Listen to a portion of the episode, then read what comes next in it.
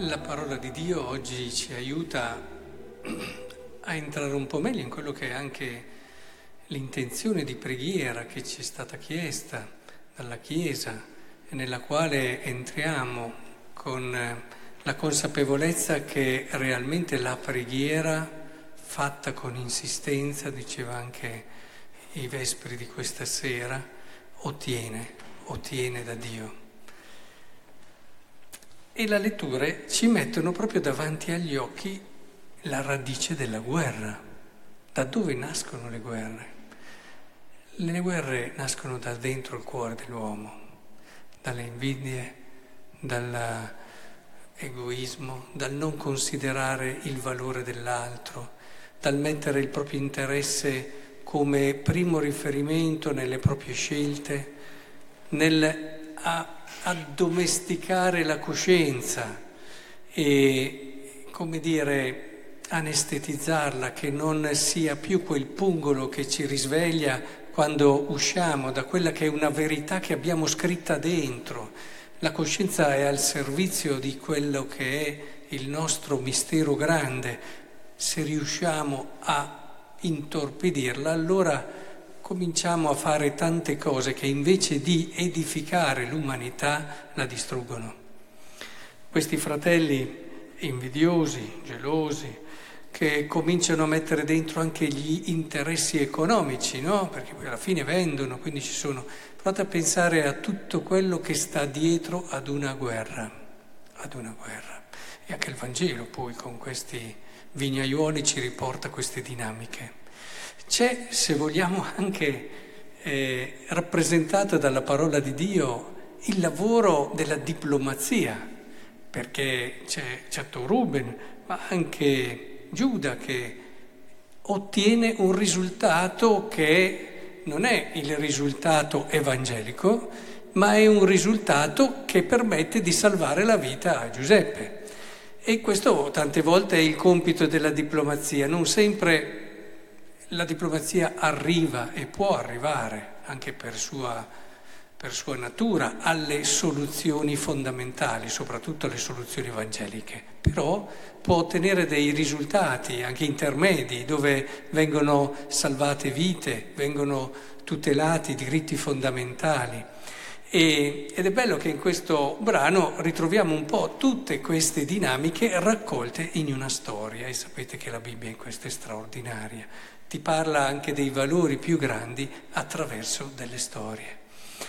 E, però ecco che la parola ci dice anche la soluzione.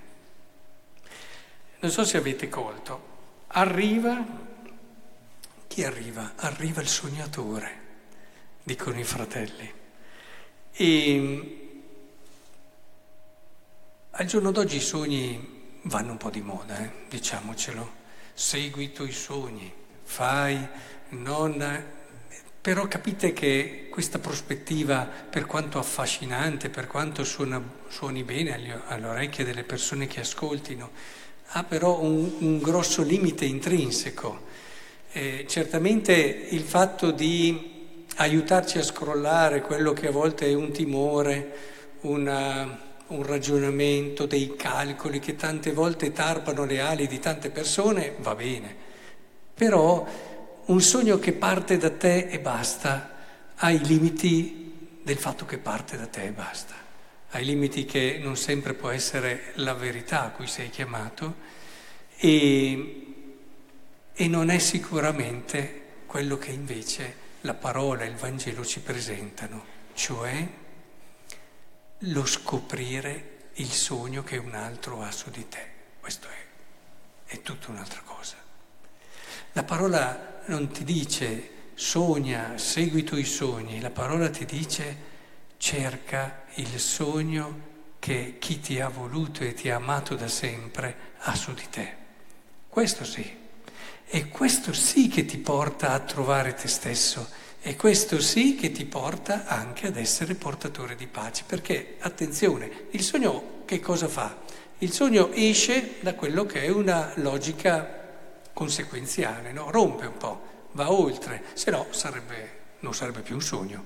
Se io dovessi seguire quello che dopo giorno dopo giorno la mia vita porta a realizzare, non c'è il sogno. Il sogno rompe, va oltre. Arriva il sognatore ed è davvero il sognatore, perché è quello che rompe quella che è la logica normale degli eventi umani.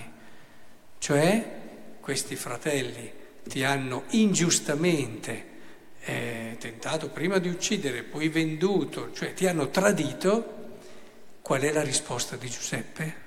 Una risposta da sognatore, una risposta che va fuori dagli schemi normali, che sarebbero adesso venite qui. Eh, sapete che dopo i fratelli vanno in Egitto, hanno bisogno, lui è diventato l'uomo più potente dopo il faraone di Egitto e ci voleva poco, no? A togliersi qualche sassolino. E invece no, questa sarebbe stata la logica normale, il sogno non segue la logica normale, il sogno va oltre. E in questo senso credo che sia davvero quel sogno che permette di rompere quella dinamica che è la dinamica della vendetta che vediamo sotto i nostri occhi, che è devastante, anche se dentro ti può venire quel senso quasi di giustizia no? per tutto quello che hai subito, se c'è qualcosa che sappiamo non porta mai a soluzioni di bene è la vendetta, anche perché la vendetta elimina la parola fine. Quando tu ti vendichi hai già aperto il capitolo successivo, non hai assolutamente chiuso le ostilità. E, e qui Giuseppe va oltre quella che è la logica quasi scontata, penso ovvia, che a tutti verrebbe in mente, e dona il perdono. E dona quel di più, e dona quell'eccedenza, che è tipica del sogno, se no non sarebbe tale, che porta, è l'unico che può portare alla pace. E così anche, non viene detto qui nel Vangelo, perché la risposta viene fatta dare agli altri, no? voi cosa fareste, eccetera, cosa dite che verrà fatto, e, e loro rispondono eh, che appunto verranno uccisi, eccetera, secondo la logica normale. E poi dopo sappiamo com'è stata la storia, la risposta di Dio è stata un'altra, ha dato suo figlio proprio per quei vignaiuoli che lo avevano ucciso ingiustamente, gli avevano ucciso i suoi profeti, eccetera. Ha dato suo figlio. Questa è la logica, l'unica logica che io conosca che possa portare alla pace. È giusto che ci siano tutti i lavori di diplomazia, è giusto e vediamo che possono anche ottenere dei risultati che nell'immediato sono preziosissimi, ma l'unica soluzione alla radice è quella che ci ha mostrato Dio e che ci ha prefigurato anche Giuseppe nella sua vita, è quella di entrare in quello che è il sogno di Dio, che poi alla fine è il sogno di un padre, di una madre.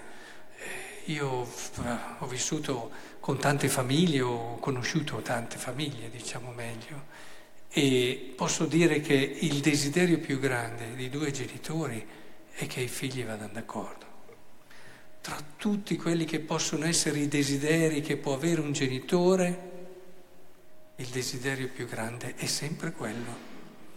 E quindi non eh, facciamo fatica a pensare che colui che è padre e madre di tutti gli uomini abbia questo sogno, abbia questo desiderio grande. E allora vi auguro davvero di diventare tutti noi, anche con la preghiera di oggi, dei grandi sognatori a sognare secondo il Vangelo però, ad entrare in quel sogno che un altro ha su di noi, perché già il fatto della relazione fa diventare questo sogno già speciale. Non è solo un sogno che hai tu, è il sogno che qualcuno che ti conosce, che sa la tua e conosce la tua verità, ha su di te.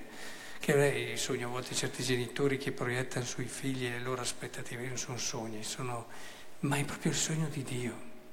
Ecco, lavoriamo per questo, cerchiamo di capire, di comprendere sempre di più, perché su questo sogno si misura non solo la qualità della nostra vita, ma la qualità della vita di, chi ci accanto e la qualità alla fine della convivenza umana.